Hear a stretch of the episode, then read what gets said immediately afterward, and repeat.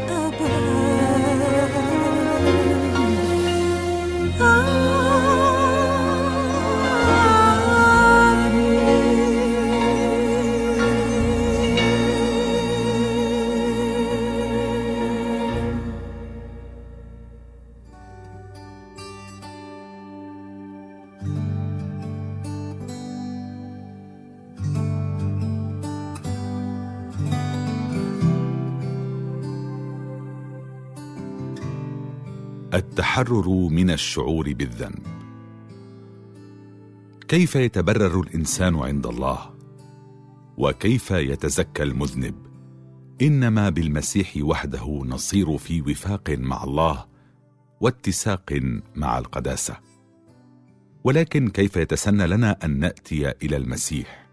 كثيرون يسألون هذا السؤال الذي سأله الجمهور في يوم الخمسين إذ نخسوا في قلوبهم فصرخوا قائلين ماذا نصنع؟ أعمال 2 الآية 27 وأول كلمة أجاب بها الرسول بطرس كانت قوله توبوا. أعمال 2 الآية 38 وما لبث بعد ذلك أن قال في موضع آخر توبوا وارجعوا لتمحى خطاياكم. أعمال 3 الآية 19 أما التوبة فهي الحزن على الخطية والإقلاع عنها. ولا يقلع عنها المرء ما لم يتبين شرها. ولا يصير تغيير في الحياة ما لم يرجع عنها رجوعا باتا. غير أن الكثيرين يخطئون. فهم كنه التوبة. فمنهم من يحزن لأنه أخطأ. بل ويحاول إصلاح سيرته إصلاحا خارجيا. لأنه إنما يخشى أن خطيته قد تجلب عليه خسارة وألما. ولكنه بذلك لم يتب توبة بمعنى الكلمة لأنه إنما يندب الآلام لا الخطية. فشأنه شأن عيسو الذي بعد أن باع البكورية بكى على ضياع بركاتها إلى الأبد. وحاله حال بلعام الذي أقر بذنبه خوفا على حياته حين رأى الملاك يعترض طريقه والسيف السليل بيده. ولكنه لم يتب عن الخطية ولم يبغض شرها لأنه لم يغير قصده واتجاهه. وهكذا يهوذا الإسخريوطي. فبعد أن أسلم سيده اعترف قائلا أخطأت إذ أسلمت دما بريئا. متى 27 الآية 4 فالذي أجبره على الاعتراف هو شعوره بالإدانة وانتظاره القصاص لأن العواقب التي لابد من أن تأتي بها الخطية ملأت نفسه رعبا وقشعريرة. وأما الحزن العميق على إنكاره ابن الله البار والأسف الشديد على خيانته قدوس إسرائيل فكانت نفسه بريئة منهما. وفرعون كان كلما حلت به ضربة من الضربات يصرخ معترفا بخطئه لكي يجنب نفسه المزيد من العقاب حتى إذا ما استجاب الله لصراخه ودعائه عاد إلى عناده وكبريائه. فهؤلاء جميعهم لم يحزنوا على الخطية ذاتها بل خوفا من عواقبها المؤلمة. ولكن عندما يستسلم الإنسان لتأثير الروح القدس يحيا الضمير. فيأخذ الخاطئ يدرك شيئا من عمق الناموس وقدسية الشريعة التي هي قاعدة حكم الله في السماء وعلى الأرض. ويشرق في نفسه النور الحقيقي الذي ينير كل إنسان. يوحنا واحد الأي تسعة. خارقا إلى الأعماق وكاشفا خفايا القلب. فيمتلك فكر الخاطئ الشعور بالتبكيت والإدانة. ثم يرى بر الله فيعتريه الرعب من الظهور بذنبه ونجاسة قلبه أمام فاحص القلوب ومختبر الكلى. ثم يرى أيضا محبة الله وجمال القداسة وبهجة الطهارة فيتوق إلى التطهير وإلى استعادة صلته بالسماء. إن الصلاة التي صلاها داود إثر سقطته لا تصور لنا الحزن الحقيقي على الخطية. فقد كانت توبته خالصة وعميقة إذ لم تبدو منه أية محاولة لتلطيف جرمه أو لاستصغار ذنبه.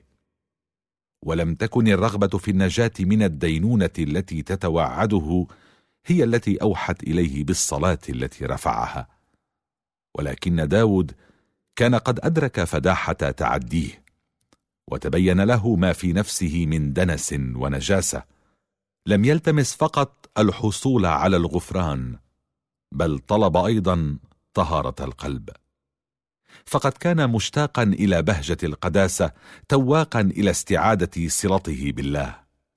كما عبر عن ذلك بقوله طوبى للذي غفر إثمه وسترت خطيته.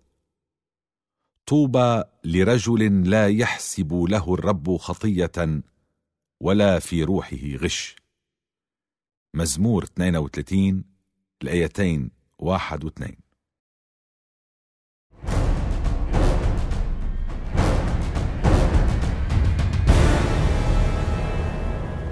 صوت إذاعة الحياة والأمل AWR 360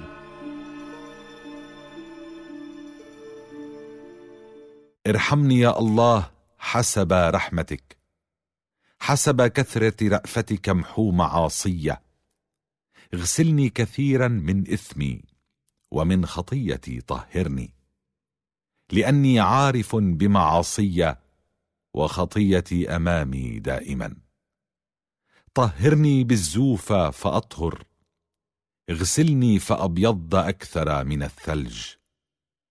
قلبا نقيا اخلق في يا الله وروحا مستقيما جدد في داخلي.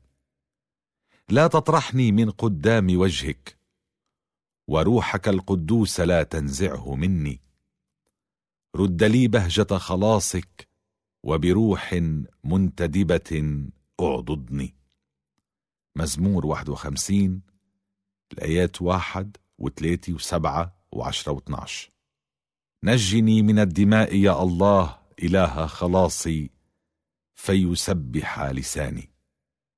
مزمور 51 الآية 14 فمثل هذه التوبة ليست في مقدورنا إنها فوق طاقتنا وإنما نؤتاها من المسيح الذي إذ صعد إلى العلاء سبى سبيا وأعطى الناس عطايا أفسس أربعة الآية 8 يخطئ كثيرون فهم هذه الحقيقة فيفشلون في الحصول على المعونة التي يريدها لهم المسيح إذ يظنون أنه ليس في إمكانهم أن يأتوا إليه إلا إذا تابوا أولا وأن التوبة هي التي تعد لهم السبيل للحصول على الغفران.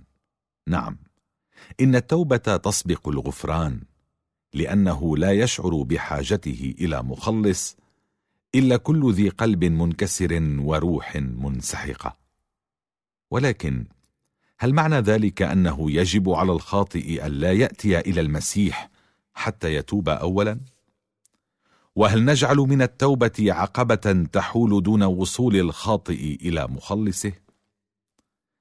إن الكتاب المقدس لا يعلم أن الخاطئ يجب أن يتوب قبل أن يستجيب لتلك الدعوة التي يناشدنا بها المسيح قائلا تعالوا إلي يا جميع المتعبين والثقيلي الأحمال وأنا أريحكم. متى 11 الآية 28 إن القوة التي تقودنا إلى التوبة الحقيقية إنما هي قوة من المسيح. كما أوضح ذلك الرسول بطرس للإسرائيليين في قوله هذا رفعه الله بيمينه رئيسا ومخلصا ليعطي إسرائيل التوبة وغفران الخطايا. أعمال خمسة لأي واحد وثلاثين. فكما أننا بدون الروح القدس الذي يحيي الضمير لا نستطيع التوبة كذلك أيضا لا يمكننا الحصول على الغفران بدون المسيح. إن المسيح هو مصدر كل باعث حق وهو وحده القادر أن يغرس في قلوبنا عداوة للخطية. فكل رغبة تتولد فينا نحو الحق والطهارة وكل اقتناع بشعورنا بالذنب إنما هو دليل على أن روحه يعمل فينا. لقد قال المسيح وأنا إن ارتفعت عن الأرض أجذب إلي الجميع. يوحنا 12 الآية 32 فيجب أن يعلن المسيح للخاطئ مخلصا يموت عن خطية العالم لأننا إذ نراه حمل الله مرفوعا على صليب جلجثة نأخذ ندرك شيئا من سر الفداء. فيقتادنا لطف الله إلى التوبة. فالمسيح بموته عن الخطاط أماط اللثام عن حب يفوق الوصف والإدراك. وكلما تأمل الخاطئ في هذا الحب لأن قلبه وذابت روحه وانسحقت نفسه فيه. ويحدث أن الناس يستهجنون شر أعمالهم فيقلعون عن بعض عاداتهم السيئة قبل أن يدركوا أنهم إنما ينجذبون إلى المسيح. ولكن الحقيقة هي أن كل مجهود إصلاحي يقومون به عن رغبة خالصة لعمل ما هو حق وصواب إنما هو قوة المسيح التي تجتذبهم إليه إذ يستحث قلوبهم من حيث لا يشعرون فتحيا ضمائرهم وتتغير حياتهم. وإذ يستميلهم المسيح ليلتفتوا إلى الصليب ويروه معلقا هناك مطعونا بخطاياهم تتمكن الوصية من ضمائرهم فيتجلى لهم شر حياتهم وتنكشف لهم الخطية المتأصلة في قلوبهم. وإذ يدركون شيئا من بر المسيح وكماله يصيحون قائلين ما هي الخطية حتى يستلزم فداء فرائسها كل هذه التضحية؟ وهل يتطلب الأمر كل هذه المحبة وكل هذا الاتضاع وكل هذه الآلام لكي لا نهلك بالخطية بل تكون لنا الحياة الأبدية؟ وقد يقاوم الخاطئ هذه المحبة قد يرفض أن ينقاد إلى يسوع ولكنه إذا لم يقاوم فإنه لا بد من أن ينجذب إليه. إذ إن معرفة تدبير الخلاص تقوده إلى الصليب فيأتي إليه نادما على خطاياه التي سببت كل هذه الآلام لابن الله الحبيب. إن القوة الإلهية التي تعمل في إحياء الطبيعة هي عينها التي تتحدث إلى قلوب الناس وتخلق فيهم شوقا وهياما إلى ما يفتقرون إليه وما لا يستطيع العالم أن يمدهم به.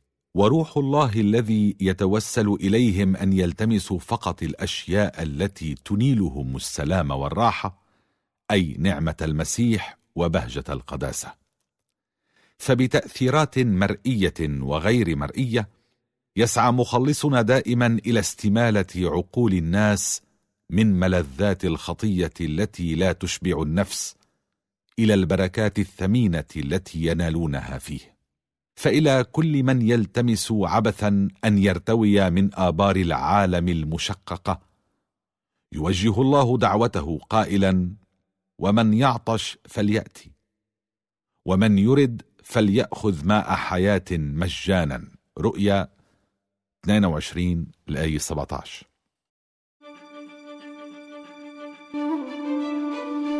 صوت إذاعة الحياة والأمل AWR 360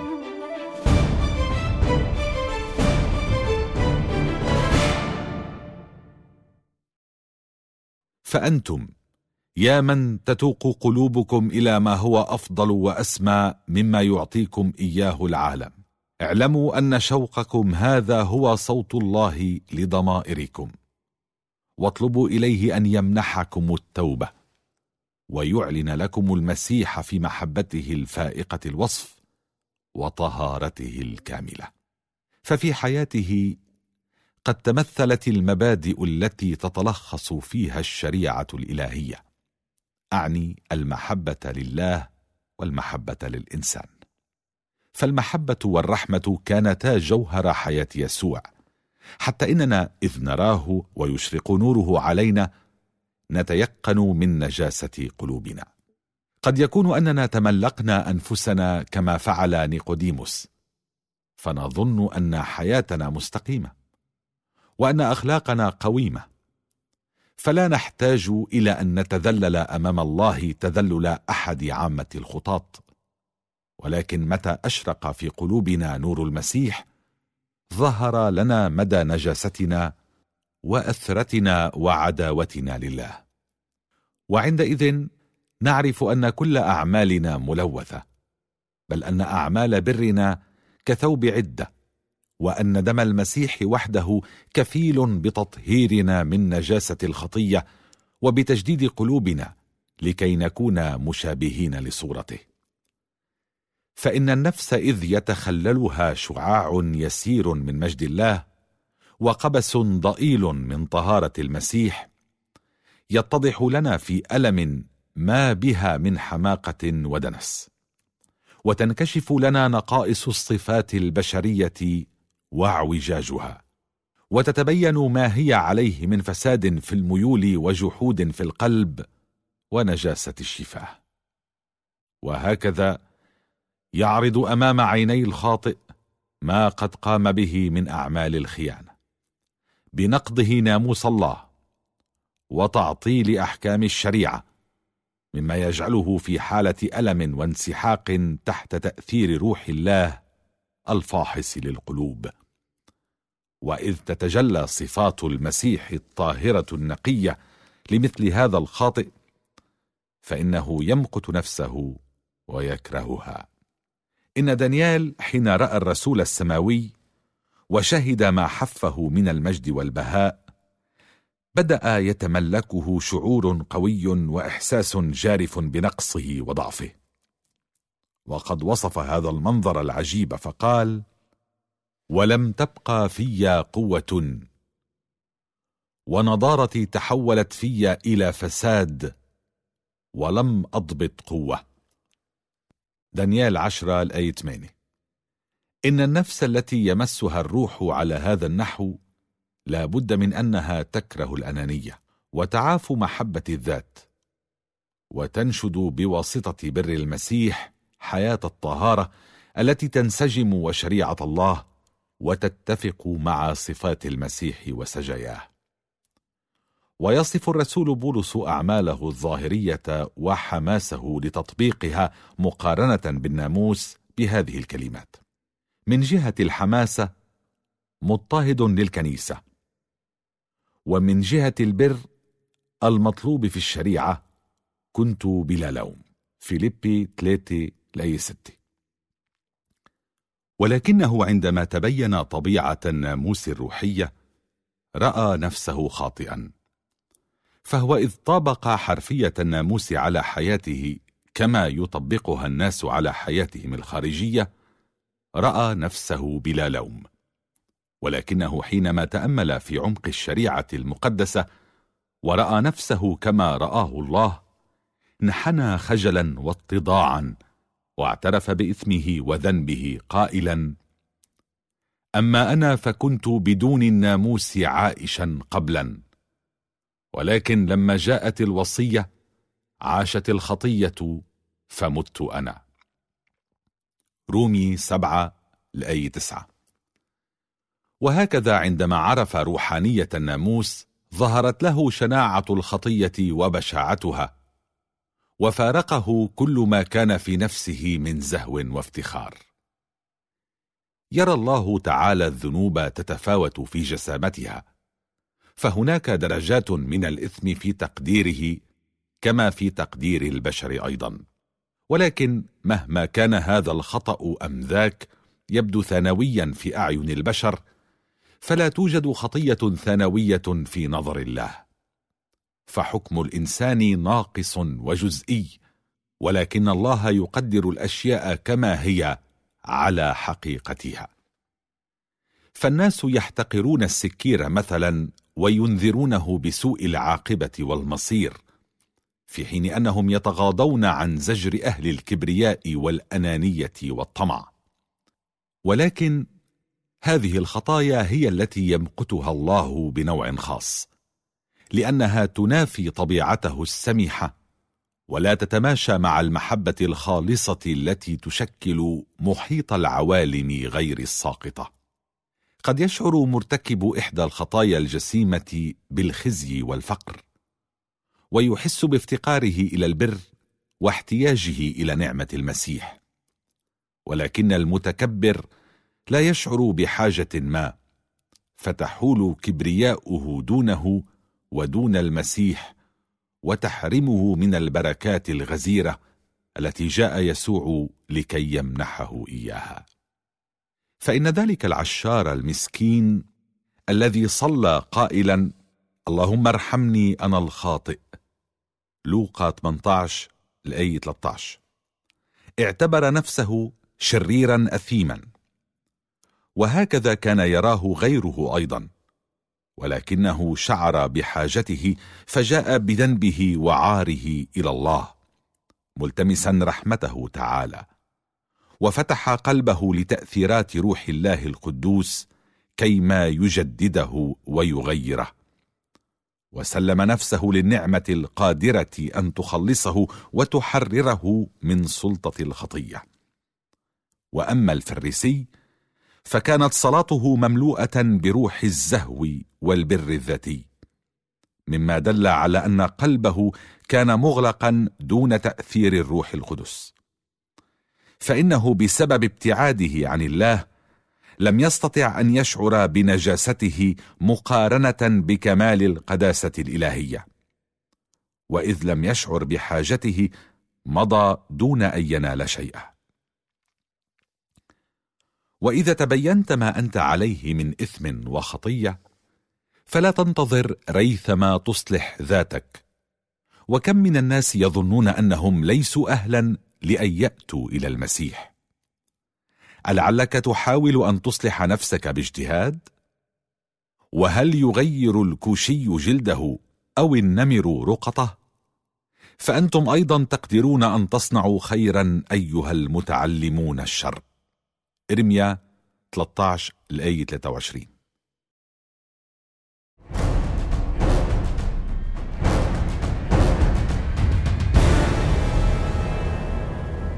صوت إذاعة الحياة والأمل AWR 360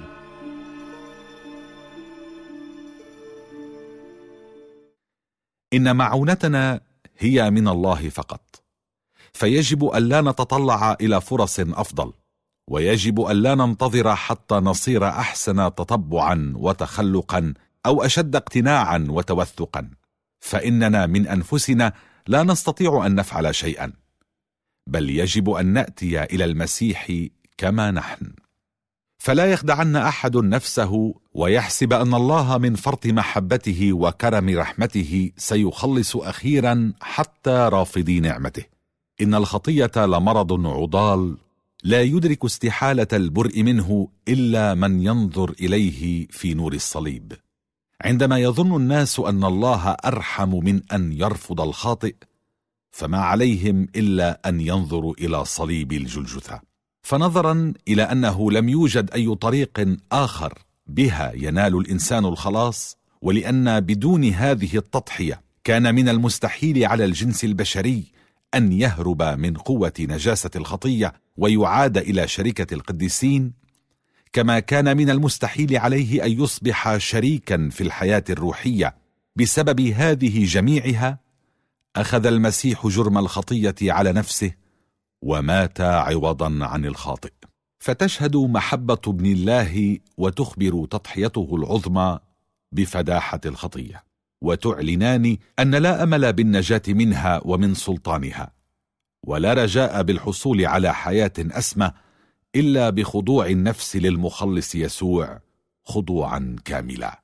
ويحاول أحيانا الذين يصرون على خطاياهم أن يبرروا أنفسهم بقولهم نحن مثل أولئك القوم الذين يدعون مسيحيين فإنهم ليسوا بأفضل منا تضحية ونكرانا لذواتهم وليسوا بأكثر منا حذرا وتعقلا بل هم مثلنا يحبون اللهو والانغماس في الخطية. وهكذا يتعللون بأخطاء الآخرين ليبرروا إهمالهم للواجب. ولكن خطايا الآخرين ونقائصهم لا يمكن أن تبرر إنسانا لأن الله لم يعطنا مثالا بشريا ناقصا وإنما أعطانا ابنه القدوس لكي نتمثل به. إن أولئك الذين ينعون على المسيحيين سلوكهم الخاطئ هم جديرون بأن يظهروا في حياتهم سلوكا أفضل. ومثلا أسمى وأنبل لأنه إذا كانت لديهم فكرة سامية كهذه بشأن ما يجب أن تكون عليه حياة المسيحي أفلا تكون خطيتهم أكبر وأعظم؟ بلى لأنهم عرفوا الحق ولم يتبعوه. وحذاري من أن تؤجل أو ترجئ الإقلاع عن خطاياك. بل عليك أن تبادر إلى طلب تطهير قلبك بواسطة يسوع. لقد أخطأ هذه الحقيقة كثيرون فحلت بهم الخسارة الأبدية. ولست أطيل الكلام في هذا المقام عن قصر الحياة وعدم يقينيتها فللتأجيل خطر أشد وأدهى مما نتصور. لا يفطن إليه الناس كثيرا وهو أننا بالتجائنا إلى التأجيل نرفض توسلات روح الله القدوس ونؤثر أن تبقى الخطية على أن نسلم أنفسنا لله. فمن هنا يتأتى الخطر. ذلك لأن الخطية مهما صغر تقديرنا لها يمكن أن ننغمس فيها على حساب خسارتنا الأبدية. فنحن إن لم نقهرها قهرتنا وأفضت بنا إلى الهلاك. كان كل من آدم وحواء يقنع نفسه بأن امرا يسيرا كالأكل من الشجرة المنهي عنها لا يمكن أن تترتب عليه نتائج مروعة وعواقب وخيمة كالتي حذرهم منها الله. ولكن هذا الشيء اليسير إنما كان اعتداء على ناموس الله ذلك الناموس الثابت المقدس. وقد أدى هذا الاعتداء إلى فصل الإنسان عن الله. وتدفق عوامل الموت والشقاء إلى هذا العالم بكيفية تفوق كل وصف. كان كل من آدم وحواء يقنع نفسه بأن امرا يسيرا كالأكل من الشجرة المنهي عنها لا يمكن أن تترتب عليه نتائج مروعة وعواقب وخيمة كالتي حذرهم منها الله. ولكن هذا الشيء اليسير إنما كان اعتداء على ناموس الله ذلك الناموس الثابت المقدس. وقد أدى هذا الاعتداء إلى فصل الإنسان عن الله وتدفق عوامل الموت والشقاء إلى هذا العالم بكيفية تفوق كل وصف. وعلى مدى الأجيال سمعت باستمرار صيحات الحزن والعويل تتصاعد من عالمنا وصارت الخليقة كلها تئن وتتمخض نتيجة لتمرد الإنسان وعصيانه. ولقد شعرت السماء نفسها بنتائج عصيان الإنسان وشقه عصا الطاعة على الله تعالى. وإن جلجثة لتذكرنا دائما بتلك التضحية العجيبة التي اقتضاها التكفير عن الاعتداء على ناموس الله. فيجب الا ننظر إلى الخطية كأنها أمر تافه وهين. فإن كل ما نأتيه من أعمال التعدي وكل ما نبديه من إهمال أو رفض لنعمة المسيح لا بد من أن يكون له رد فعل في نفوسنا إذ تتحجر قلوبنا وتنحط مداركنا. فلا نصبح فقط أقل ميلا لتلبية دعوة المسيح بل نصير أيضا أقل مقدرة على الخضوع لروح الله القدوس والاستجابة لتوسلاته الرقيقة. غير أنه يوجد أناس يحاولون تهدئة ضمائرهم المضطربة بظنهم أنهم قادرون على أن يغيروا مسلكهم الشرير متى شاءوا وأنه في استطاعتهم أن يغيروا مجرى حياتهم حتى بعد استخفافهم بنداءات الرحمة وإصرارهم على مقاومة روح الله القدوس وحتى بعد انحيازهم إلى جانب الشيطان. ولكن هذا كله لا يمكن أن يتم بمثل هذه السهولة إذ تكون أخلاقهم قد تكيفت تماما على مر الزمن بما حصلوا عليه من الاختبار والتدريب وتشكلت بممارسة العادات والتجارب حتى لا يتعذر على الكثيرين منهم أن يرغبوا في قبول سمة المسيح. فإن إيه خصلة من الخصال الخاطئة أو إيه رغبة من الرغبات الآثمة إذا تركت وشأنها كافية لأن تضعف تأثير الإنجيل وتبطل مفعوله. وإن كل تساهل نبديه نحو الإثم من شأنه أن يزيد النفس إعراضا عن الله وصدودا عن الحق. فالإنسان الذي تبدو عليه مظاهر الجحود والكفر والتلبد وعدم الاكتراث للحق الإلهي إنما هو يحصد ما قد زرع. وليس بين دفتي الكتاب المقدس إنذار أكثر رهبة ضد الاستخفاف بالشر من قول الحكيم الشرير تأخذه آثامه وبحبال خطيته يمسك.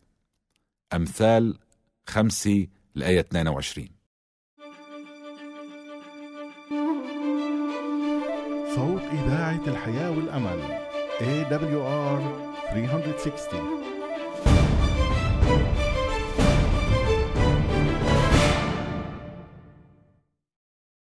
إن المسيح على أتم الاستعداد لتحريرنا من الخطية ولكنه لا يفرض علينا ذلك جبرا وقصرا. فإذا كانت إرادتنا بسبب إصرارنا على الخطية وتمادينا فيها قد أصبحت تميل بكليتها إلى فعل الشر وإذا كنا لا نرغب في التحرر من قبول نعمته فماذا عساه أن يفعل بنا بعد ذلك؟ فنحن إنما نهلك أنفسنا بإصرارنا على رفض محبته. هو ذا الآن وقت مقبول. هو ذا الآن يوم خلاص. إن سمعتم صوته فلا تقسوا قلوبكم. كورنثوس الثانية ستة الآية 2 وعبرانيين ثلاثة الآيتين سبعة وثمانية. لأن الإنسان ينظر إلى العينين وأما الرب فإنه ينظر إلى القلب. صموئيل الأولى 16 الآية 7 نعم إنه ينظر إلى القلب البشري الذي تعتمل فيه شتى العواطف والأحاسيس من فرح وحزن. القلب الجائل التائه المملوء بكل زيف ونجاسة فيعلم بواعثه ونياته ومقاصده. فتوجه إليه أيها الخاطئ واعرض أمامه نفسك بكل ما فيها من تلوث وتلطخ. واكشف خفاياها أمام عينيه التي ترى كل شيء. واصرخ مرددا قول المرنم اختبرني يا الله واعرف قلبي. امتحني واعرف أفكاري. وانظر إن كان في طريق باطل.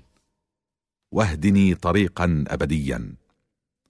مزمور 139 الآيتين 23 و 24 كثيرون يقبلون الدين عقليا. ويحملون صورة التقوى في حين أن القلب غير متجدد.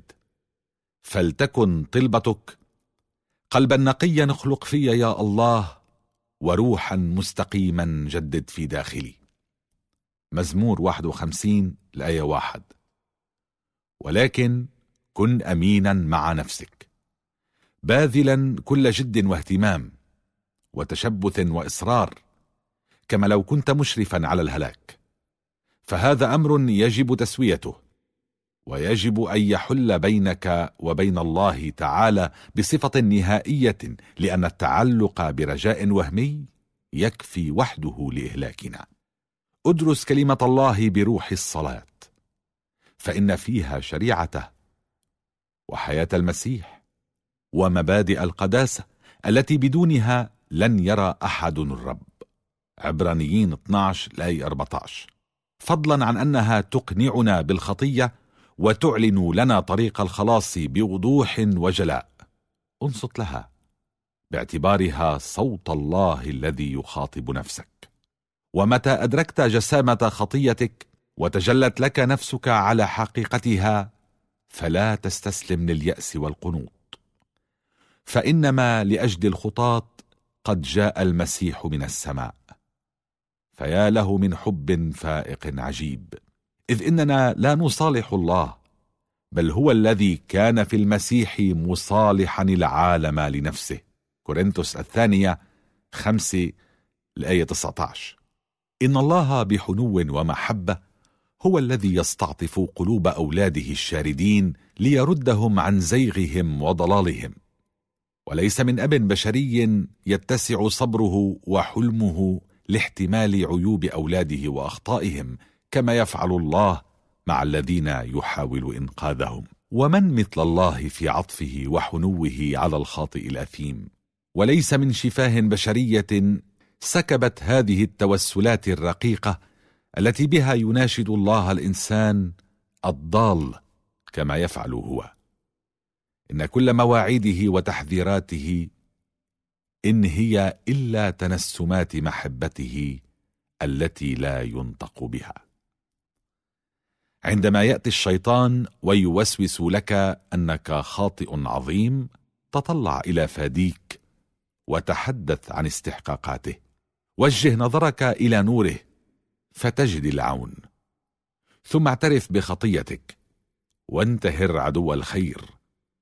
وقل له إن المسيح يسوع جاء إلى العالم ليخلص الخطاة كورنثوس الأولى واحد لأي 15 وإنك يمكن أن تخلص بواسطة محبته الفائقة. عندما سأل المسيح سمعان سؤالا فيما يختص بمديونين. كان أحدهما مدينا بمبلغ زهيد والآخر كان مدينا بمبلغ جسيم جدا. ولكن السيد سامح الاثنين. فأيهما يكون أكثر حبا لسيده؟ أجاب سمعان قائلا أظن الذي سامحه بالأكثر. لوقا سبعة لأي 43 فنحن كنا من أردأ الخطاط ولكن المسيح مات لكي نوهب الغفران. إن استحقاقات ذبيحته وتضحيته لتكفي للتشفع فينا أمام الآب. والذين سامحهم الله بالأكثر سيحبونه أكثر وسيكونون أقرب الناس إلى عرشه ليسبحوه على محبته العظمى وتضحيته التي لا حد لها.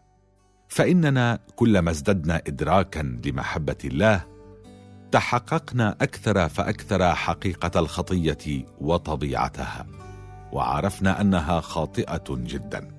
وعندما نرى عمق محبته التي أحبنا بها وندرك شيئا من تضحيته اللامحدودة لأجلنا تنفطر قلوبنا حزنا وتذوب أفئدتنا حنوا وتعطفا.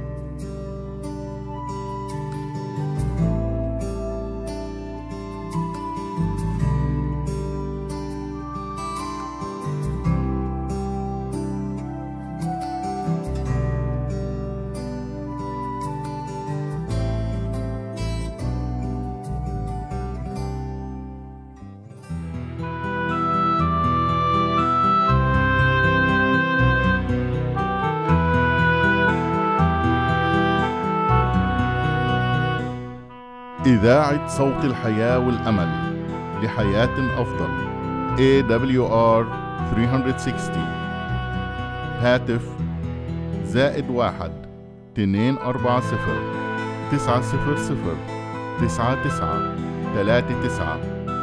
بريد الإلكتروني hub at awr نقطة org.